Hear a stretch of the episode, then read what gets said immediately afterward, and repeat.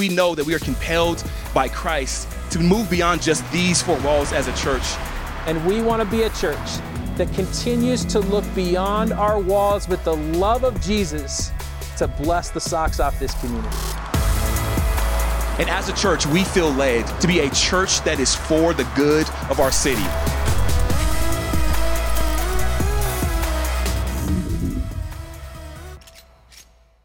You guys, I'm Bill Stevens, the, the, the, pastor here, the lead pastor here at Ascent. We love it that you guys are here today. I, you know, if you're looking for a miracle this morning, it's the fact that this, this uh, piano has not fallen through the stage yet. We built this stage 10 years ago together, and, uh, and so I know what's underneath this carpet up here.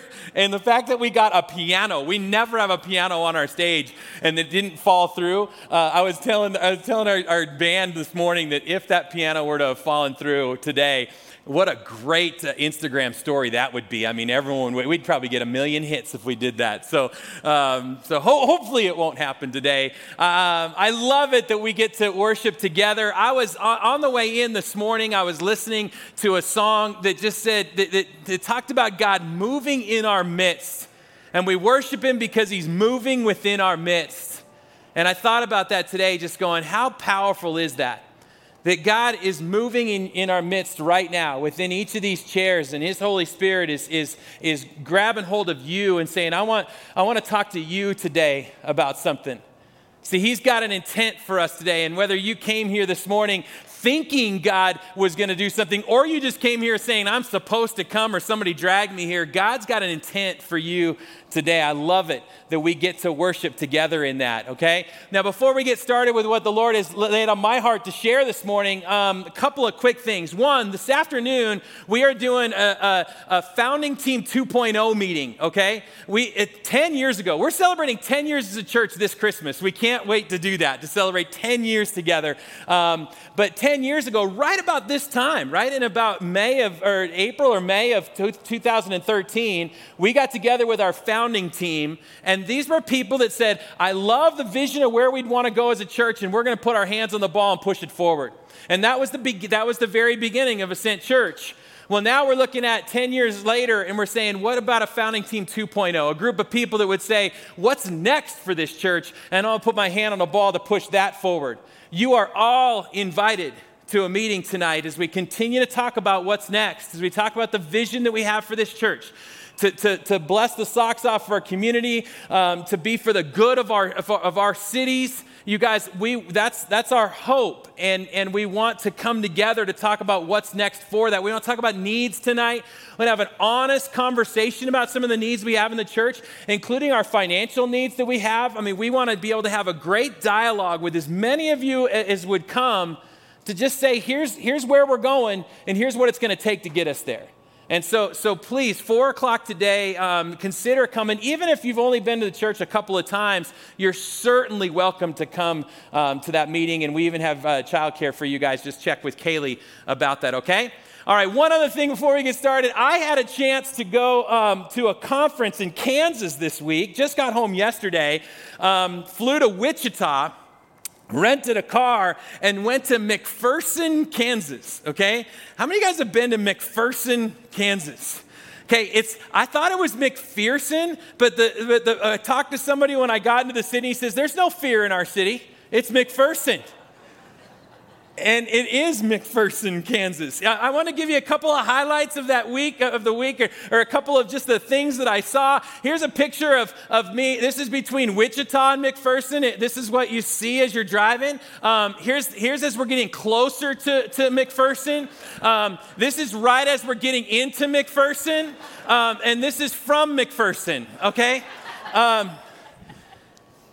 Needless to say, there was a lot of opportunity for me to be inspired for today's talk because I spent a lot of time in my hotel room and, and, uh, and got to work on a, a sermon all week long. And, um, and it is, this is actually a sermon that I've been working on for a really long time. This is one that, that I've been reading and listening to other talks about other people and what they, what, what they have thought about it because um, uh, it's, this one's a tender one today. See, what we're, we're in the middle of a series called Forgiveness Continued. We looked at, we look at Easter, and we say Easter is, is, is that great event and statement from God of forgiveness and His love and His grace and His mercy for every one of us. He poured out forgiveness on us. And then Jesus says, I need you to forgive as I have forgiven you. And so we thought, let's do forgiveness continued. Let's keep talking about it. And let's talk about it from some of the more tender, harder things that we have to deal with. How do we forgive family? as hard as that is at times, and as close as you are, that can be some, some of the deepest wounds with family. How do we forgive family? We've talked a little bit about that last week. How do we forgive ourselves? John's going to tackle that next week, where we talk about how sometimes it's easier to receive the forgiveness from God, but to actually forgive ourselves is a little bit harder. And so, John's going to talk a little bit about that. Well, this week, what I want to talk about is what does it look like to forgive the pain the church causes? See, there are a lot of people that walk with church hurt. They've had something happen in their background and something happened in their current church or some former church where you have, you have felt the pain from the very place that God has intended for great good. What do we do about that? How do we speak into that? See, the Barna Research Group, they do all kinds of research, especially around churches. And, and, and one of the things they found is four out of 10 people, four out of 10 people will have left the church because of church hurt.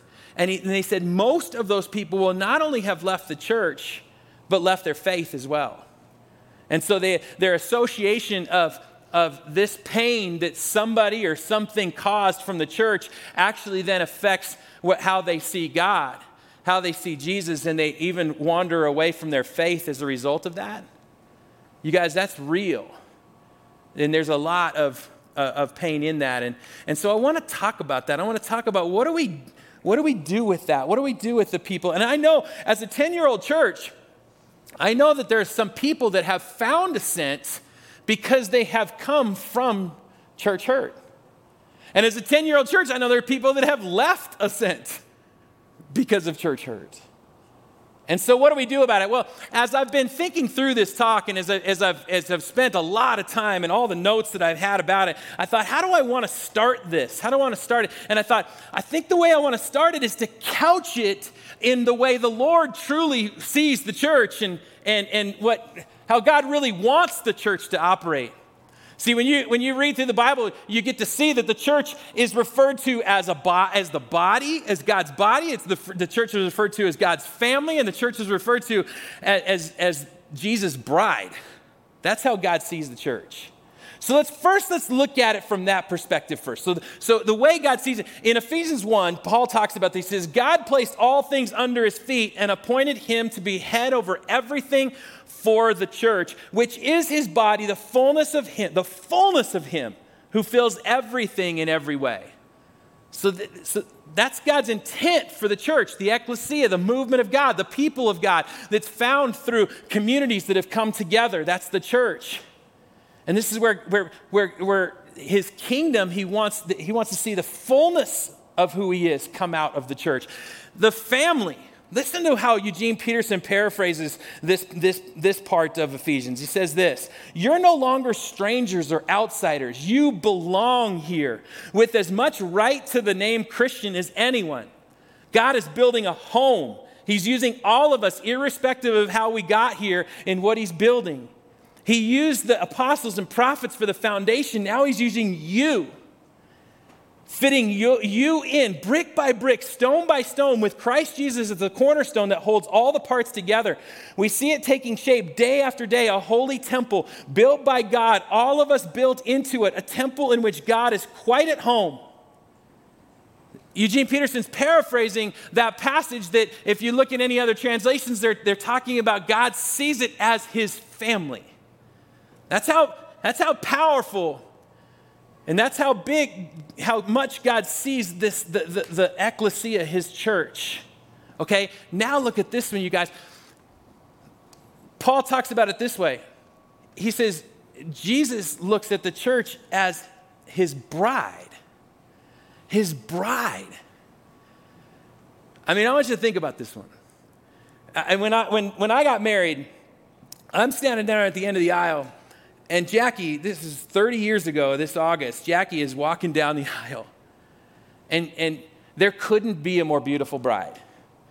And I'm standing there at one end just going, that's as perfect, as perfect as it gets. That's the, that is the, other than the fact that she was kind of high fiving people and not looking at me, she was just saying, she was looking at everybody else, and I'm tearing up up there going, Come down here, bride. And she's like, Hey, hey, hey, man, my volleyball coach is here. You know, other than that, she hates it that I bug her about that. Um, but she, it was beautiful, and she was beautiful. And if Jesus is looking at us, the church, as his bride, think about that statement. He knows how messed up we are. And yet he sees us as his bride, beautiful. Man, that is a statement of grace and mercy and forgiveness and love. That he sees us that way as, as his, his bride. So, what happens when his bride hurts us? What, what do we do with, how do we reconcile that? Because, see, I can't tell you how many people how many people have come to me? My brother has come to me with this. My dad has come to me with this. My, my, I have said this at times. You know what? I love Jesus, I just hate the church. have you not heard that before? I love Jesus, I hate the church. But if we look at it in light of what Jesus is saying, this is my bride, it, it doesn't work. If you came to me and said, Hey, Bill, I, I love you, I just hate Jackie. One, that's impossible, or let's just flip that. It's a little easier to say I love Jackie and hate Bill. Um, but it doesn't work, does it? I mean, I, am too connected with her. If you came to me and said, I love you and hate Jackie, I'm like, okay, um, we've got a problem. Because there's, we're connected.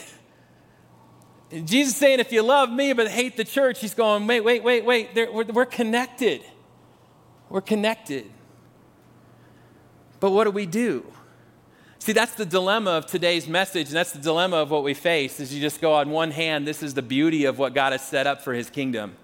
On the other hand, it can cause so much pain and such deep wounds that it's hard to let that go. Today, I want to talk about both. I want to talk about recognizing that pain, but then where do we go from there so that we can see it as God sees it again. How do we reconcile that? So let's pray together and we'll step into this a little bit more. Father, we, we are so thankful that you are here and you speak to us. And, and, and in a subject like this, Lord, I pray that your Holy Spirit would, would sit and, and work your way through in the midst of these chairs.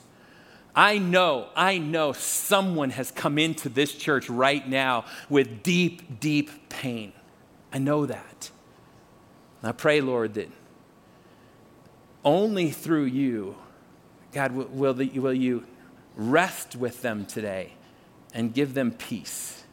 Give us peace as we do it, and then help us to move. Help us to move towards a new understanding and a new, a new, uh, a new sight of the church. It's in your name we pray. Amen. All right. So, I don't know, maybe 15, 20 years ago, I'm, I'm in my old church, and, and that's, it was, I worked in Boulder at First Pres Church in Boulder, now Grace Commons Church, and did college ministry there, but I preached every once in a while on Sunday mornings. And one Sunday morning, uh, I'm preaching, and, and it was on. It was it was Mary and Joseph, and how overwhelmed they were as they were heading towards uh, towards the inn, um, and she's about to, to give birth. Okay, so it, it was it was all it was all. It, I was talking about that and just how overwhelmed they were, and and in that I shared an example. I shared an example of Jackie and I. I said I said you know Jackie and I got married when we were young, and and then you know we we gave a little bit of time before we wanted to have babies. I think like six months, and then we got pregnant right away. Okay, and, and so we were really young parents and really overwhelmed parents. And, and, you know, I just held Ella in the hospital. I thought, I'm going to break this thing. I didn't, I, that's all I could think of. And we were just overwhelmed. And, and for those first few months, we were overwhelmed as these young parents. And then, and we thought that, we were told that, um, that, uh, that nursing your baby is a natural form of contraception. And we found out that's not true. And and so three or four months into um, into this overwhelmed moment with this baby, we uh, Jackie and I are at my, in our house in Spokane, and we're in the basement, and Jackie pees on a stick, and and she's um, and, and I'm sorry, that's how that's how romantic it was, and and. Uh, and she finds out she's pregnant again. And, and, and so, so I used that as an example. And, and, I, and I shared that, that we were so overwhelmed in that moment that we were just in tears in, the, in that bathroom. And, and then God met us in that, and that was, the, that was part of the, the sermon. Well, afterwards, you know, I'm, I'm outside and I'm talking to some people afterwards, and one woman comes up to my old boss. Keith Vandergrift is his name. And I, he, she came up to Keith and she said, in tears and anger, she said, I have been dealing with and struggling through infertility for years and years. And I've been mad at God for a really long time. And she said, and I finally had the courage to come to church. I needed peace and I needed some encouragement. And, I, and, and so she's sharing this through her tears and through her anger as she, as she expresses that. And she says, and that guy used as an example of overwhelmed that he they found out they were pregnant again. She said that it, she, she explained to Keith that that didn't do anything but chase her further away. And he came back and he talked to me about it, and young 30 some year old Bill is, is going, um, Well, that's not what I intended. But for the next 20 years, I've thought about that. I've never seen that woman again. And I know that it, the amount of courage that it took for her to come, and I know what she was seeking. She, was, she, she, she wanted to find that path towards the foot of the cross, towards Jesus, towards, his, to the feet of Jesus, and, and to find that encouragement and hope that's there. And I elbowed her off the path in my insensitivity. Now you might say, no, that's not fair. You have to th-. and I'm going, no, that's true. That's true. And I, and I, and I see that.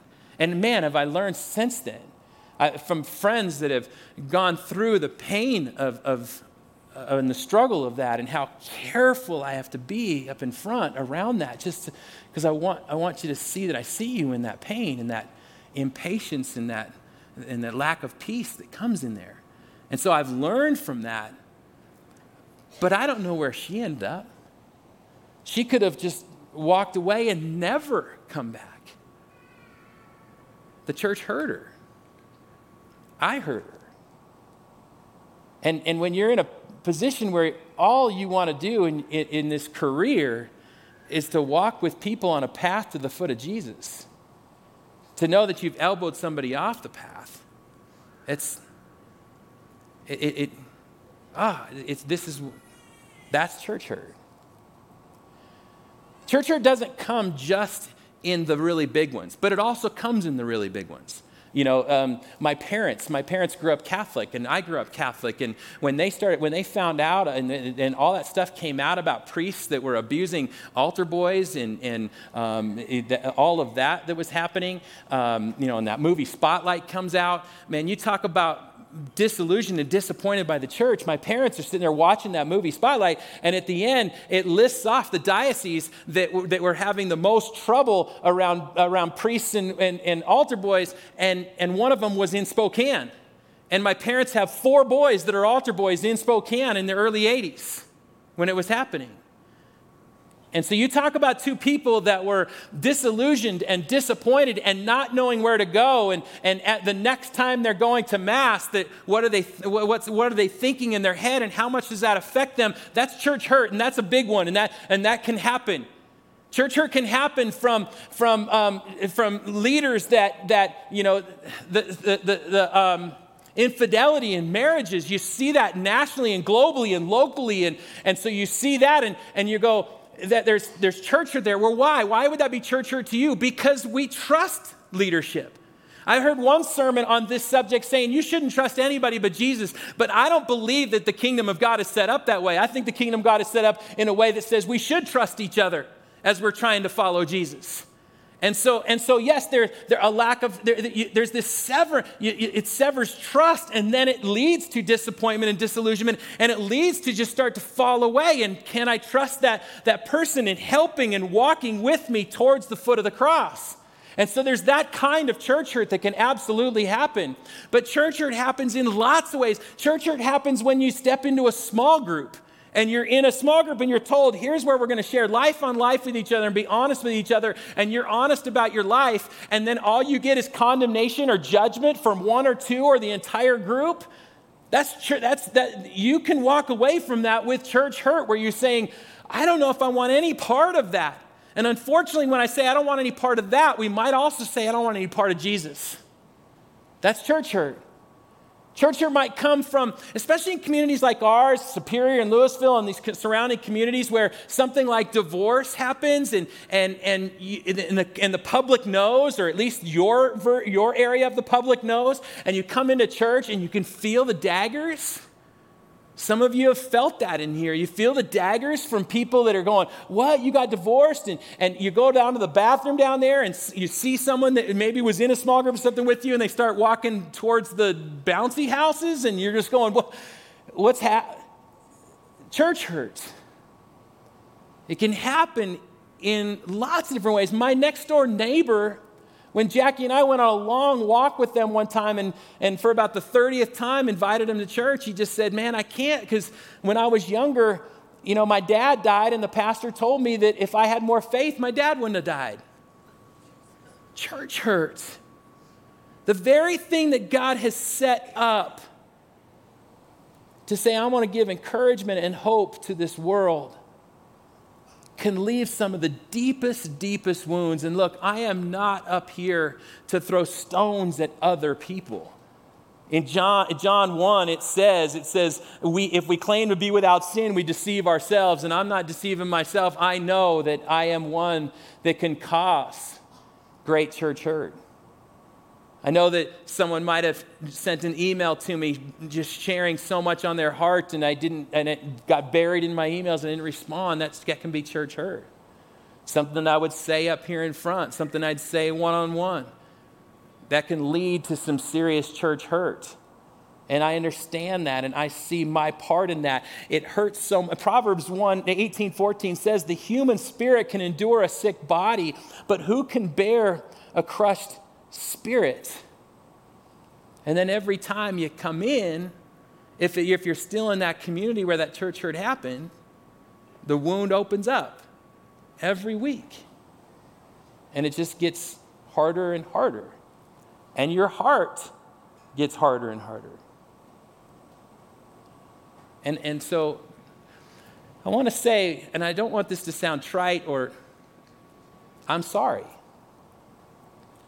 I wish there were people in here that I have hurt that have moved on someplace else that they could hear that. I'm sorry. I, I apologize for anybody that's in any positions of, of leadership or influence, and I'm sorry. That's, like I said, our, our hope and in my career is just to help people walk with them to follow someone that's leading us and to walk right to the foot of the cross. And, and I know that, that people can be knocked off that path really easy. But here's the deal, and this is what's so hard about today's sermon, is that I want you to know that I see you in it and see you in that pain. And I want you to know that that, that pain is real and, and, and I'm with you in that. I need you to hear that I'm with you in that. But God never wants us to stay, He always wants us to grow. And so I, I think that God wants us to, as our hearts might even be hardening to the church, He wants us to go, wait, this is also the place where you might find the greatest healing. And so, so we, we have to move. See, see, if we just say, I'm just going to sit in it, I don't know if we'll ever heal from it. If we're just going to sit in it, then we might just move on to another church and then, even subconsciously or consciously, we're just looking for the same thing over again. Is this going to happen again? And we've never healed from it. And so, how do we heal from it? It's like my elbow, you guys. I mean, for six months, I sat here with this elbow and I thought, I'm just going to ignore it and hope it goes away. And then finally, this uh, Dr. Rog in town just said, Bill, I think we need to do some surgery on that thing and get this thing healed up. And, I, and, and so for us, I think we, we, we might need to do, do some surgery to get this thing healed up a little bit. Okay? So, so I want to, I want to, I want to shift now to what can we do about this? Okay, so I want to give one observation, and then I want to, I want to talk about really some steps that we can take. One observation, you guys, I want to, I want to be clear with you. We have high expectation for church leadership, and I want to say that's okay. It's okay to have high expectation for church leadership. You should have high expectation for church leadership. You should. I mean, we, if I'm inviting you and we're trying to walk down a path to Jesus, if that's where we're going, I want you to have a high expectation in that, in that person that's, that's along that path. In fact, when I took this job, in, in, in James 3.1, it says, Dear brothers and sisters, not many of you should become teachers. That's what I'm doing, teachers in the church, for we who teach will be judged more strictly. James is saying, that's the brother of Jesus saying, look, you've got a high calling and a high responsibility, and it's okay to have a high expectation of, the, of people that are in positions like that, whether it's a small group leader or it's a board board member or it's a pastor up in front or a staff. We, it's okay to have that. I understand that and I, I embrace that. I know that I mean, Jackie and I, we did, we did, when we did college ministry, people say, you know, what were you doing in college ministry? Said relationship, uh, relationship counseling. That's what college ministry in a lot of ways is, is relationship counseling.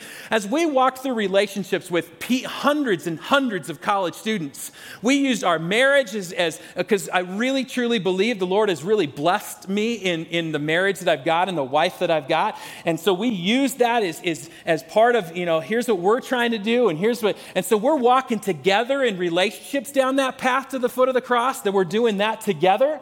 And so if I chose to, to detour, if I d- detoured fully from that, I know that that would leave people in a, in a place. There, I don't want them following me, I want them following Jesus. I want Jesus to be a hero, not me to be a hero, but I know that that would, that would be a cause for disappointment and disillusionment and could, could elbow someone off the path. I know that. I know that if I were to do that even today, not only would it affect me and my relationship with my wife and my family, it would, be, it would, affect, it would affect you guys, and it would affect all those people, the 88 couples that I counseled over the last 30 years in premarital counsel for, for their weddings, and a bunch of them are in this room.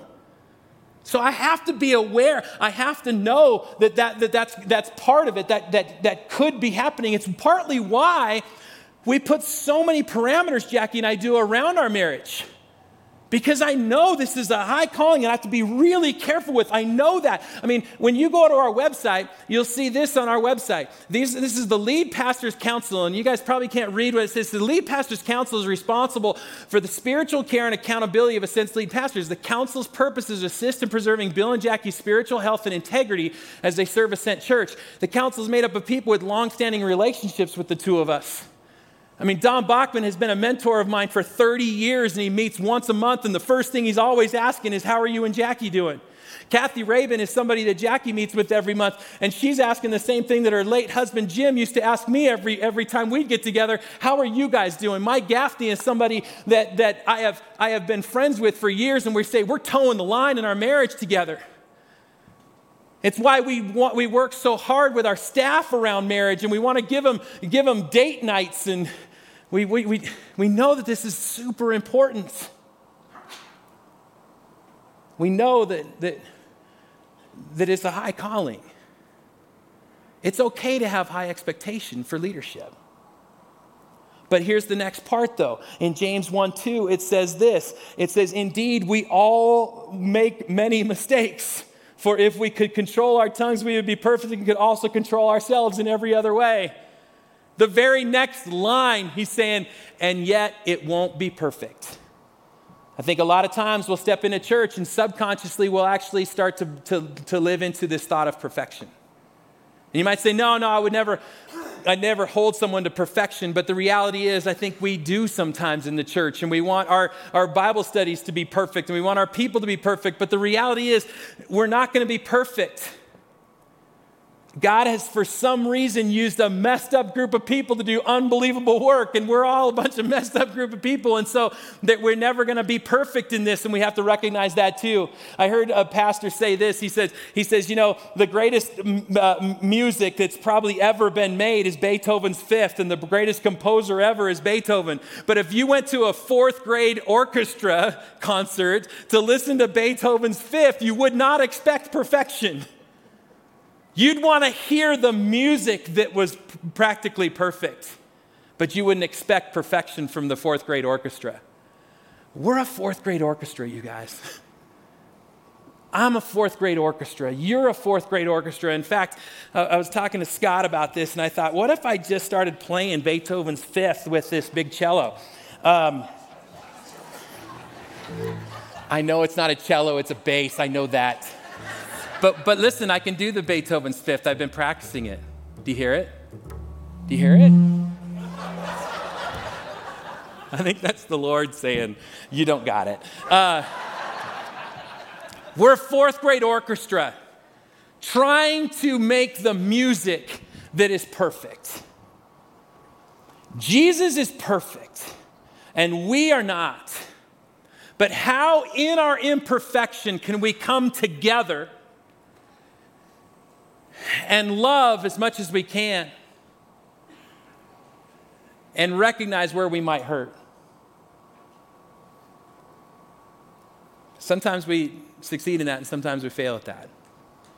I want to step into what can we do? What are the steps we can take? And here's what I want us to do. I want us to look at Jesus. I want us to look to Jesus. I want to look I want us to follow Jesus. I want us to look at Jesus, okay? Let's look at him. He if there was anybody that understood church hurt, it's Jesus. He had the religious leaders constantly, constantly questioning him, constantly pressing away from him, constantly saying, You shouldn't be doing that. You shouldn't be loving those people. You shouldn't be around those people. He was constantly being hurt by church people. And, and, and so he knows that. And, and in the midst of it, when he got frustrated, he didn't get frustrated with sinners. He says, Man, I came to save sinners. He got frustrated with church leadership. He said at one point in Matthew, he says um, he called them hypocrites.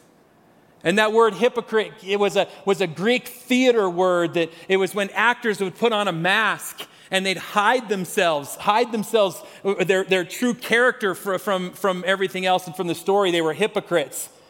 And he's going, man, we can't put a mask on. We got to be able to take that mask off, and we hope here at Ascent. It's why up here in front, I want to be vulnerable, to be honest because I, I want to take the mask off. I want us to see we're all messed up, but messed up together, built with a love and a grace and a mercy around us, can actually be a place of great hope and, and comfort. And so, so we first look at Jesus and, and we just say, you know, he knows it. Now, as we look at Jesus, we can look to Jesus and what did he do? Man, when he was on that cross, he was forgiving everybody. He was up there on that cross going, I forgive you, I forgive you, forgive those Roman soldiers, forgive those religious leaders. God, forgive them all, for they know not what they do. See, what he's saying is that what it's going to take for us to get back to a place of really seeing the health of the church is it has to come through the process of forgiveness. Now, I say it's a process because it can't just be, okay, I'm going to forgive the church. Man, this is a process that we got to go on. And it, it's, it's about church hurt, but it's about any type of forgiveness that we got to extend. It's a process. Love, Sean Johnson is a pastor down at Red Rocks Church. I just I love what they're, what they're doing down there. And he talked about this forgiveness. And, and he said, man, the first thing you got to do, and I love this, he says, you got to acknowledge, acknowledge what actually happened. We got to acknowledge the pain because if we don't see the pain of actually what happened with the church hurt, if we don't see it and we don't acknowledge it, we will just bury it and then it will chase us to the next place. If we're going to begin the process of forgiveness, we got to know first what actually happened. We got to diagnose it. Maybe the church hurt that happened today was a result of a pain that we never dealt with from years before. See, we got to diagnose that. years ago, I was in a, I was in a, I had jury duty, and I'm, and I'm sitting there in this, in this jury, where, and, and we, it was a multi-million dollar malpractice suit, and, and the, the doctor had done a left lateralizing calcaneal osteotomy.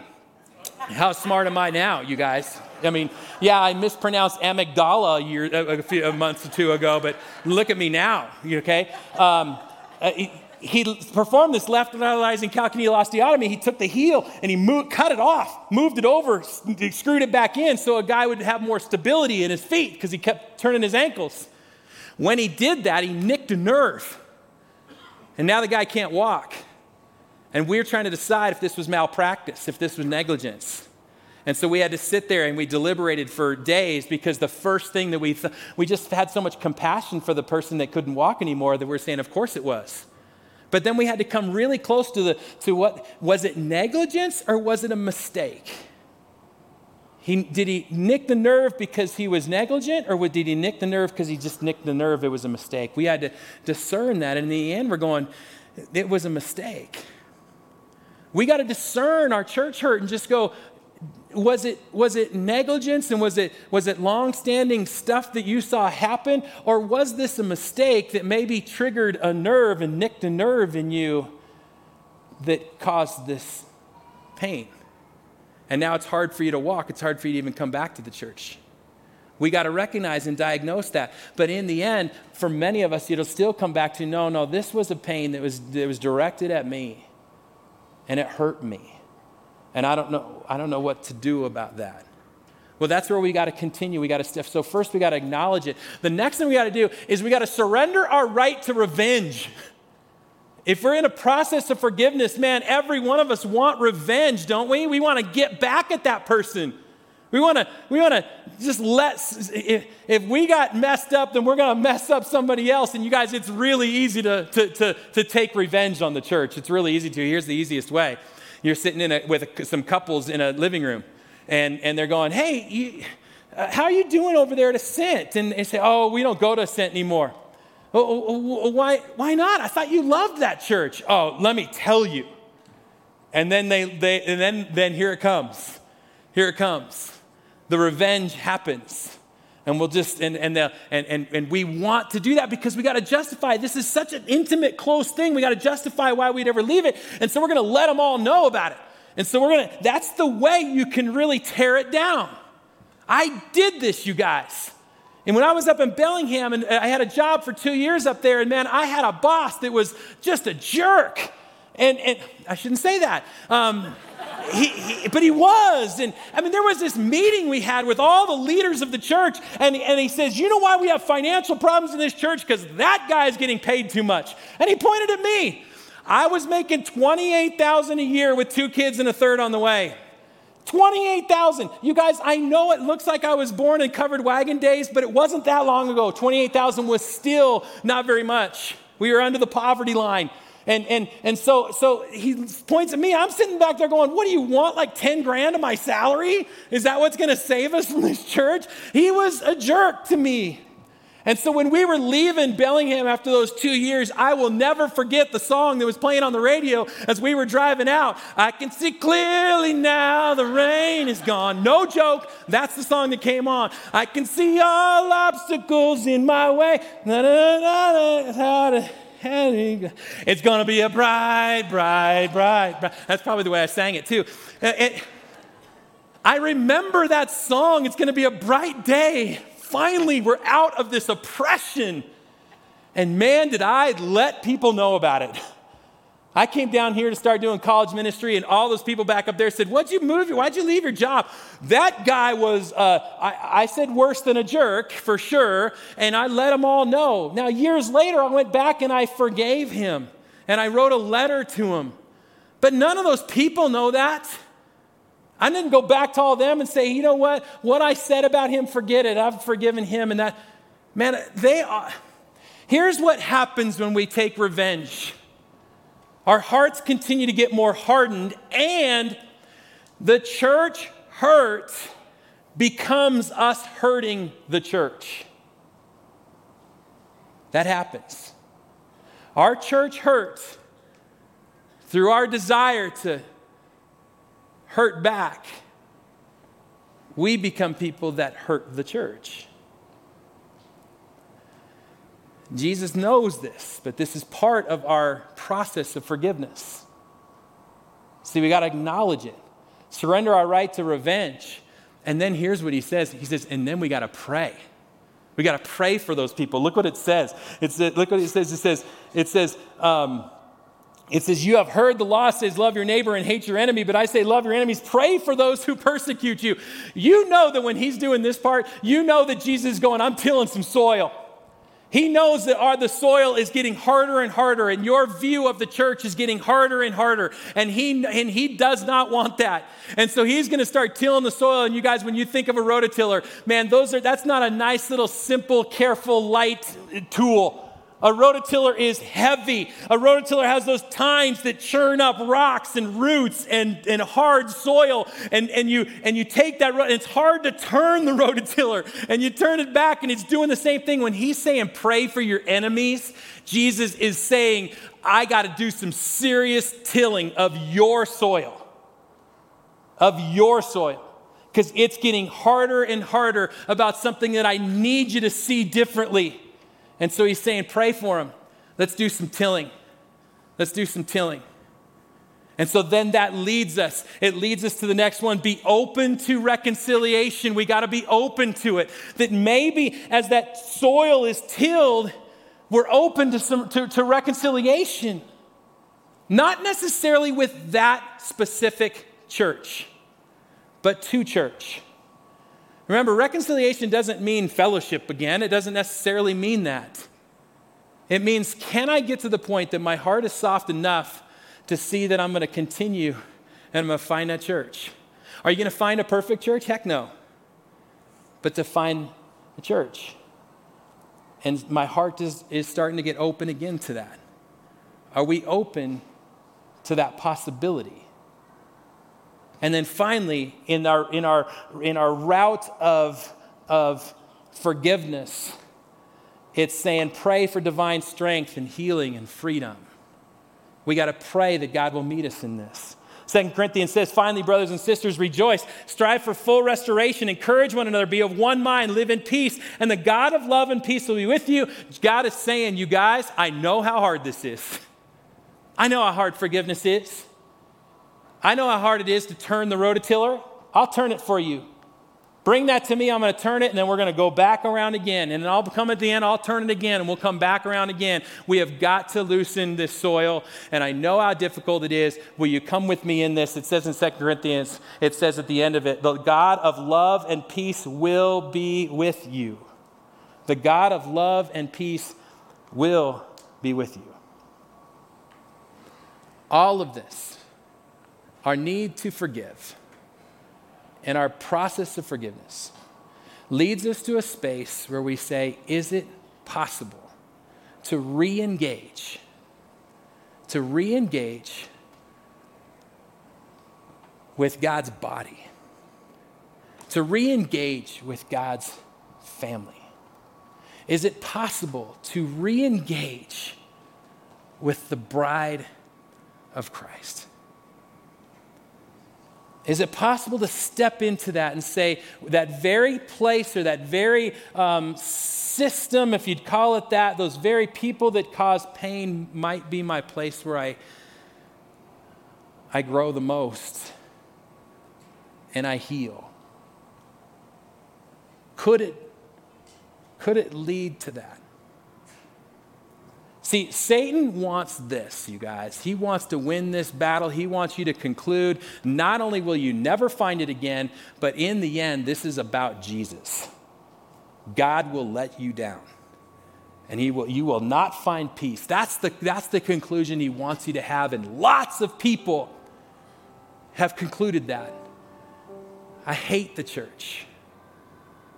But Jesus is saying, we're an orchestra a fourth grade orchestra of messed up people that are trying to sing perfect music and share the news of a perfect God and a perfect love. Will us as messed up people get in get on the playing field? Get back into that arena. Get back into that place that God has set up for this kingdom. And say, I want to not only find healing, but give healing to somebody else as well. I listened to a pastor finish his talk around church hurt and he quoted, of all things, Theodore Roosevelt. And in this quote, I, as he quoted, I thought, oh my gosh, that so fits with us in church hurt. He says this It's not the, this Theodore Roosevelt said this, it's not the critic who counts, not the man who points out how the strong man stumbles or where the doer of deeds could have done better. The credit belongs to the man who's actually in the arena, whose face is marred by dust and sweat and blood, who strives valiantly, who errs and comes up short again and again, because there's no effort without error or shortcoming but who knows the great enthusiasms, the great devotions, who spends himself in a worthy cause, who at best knows in the end the triumph of high achievement, and who at the very worst, if he fails, at least he fails while daring greatly.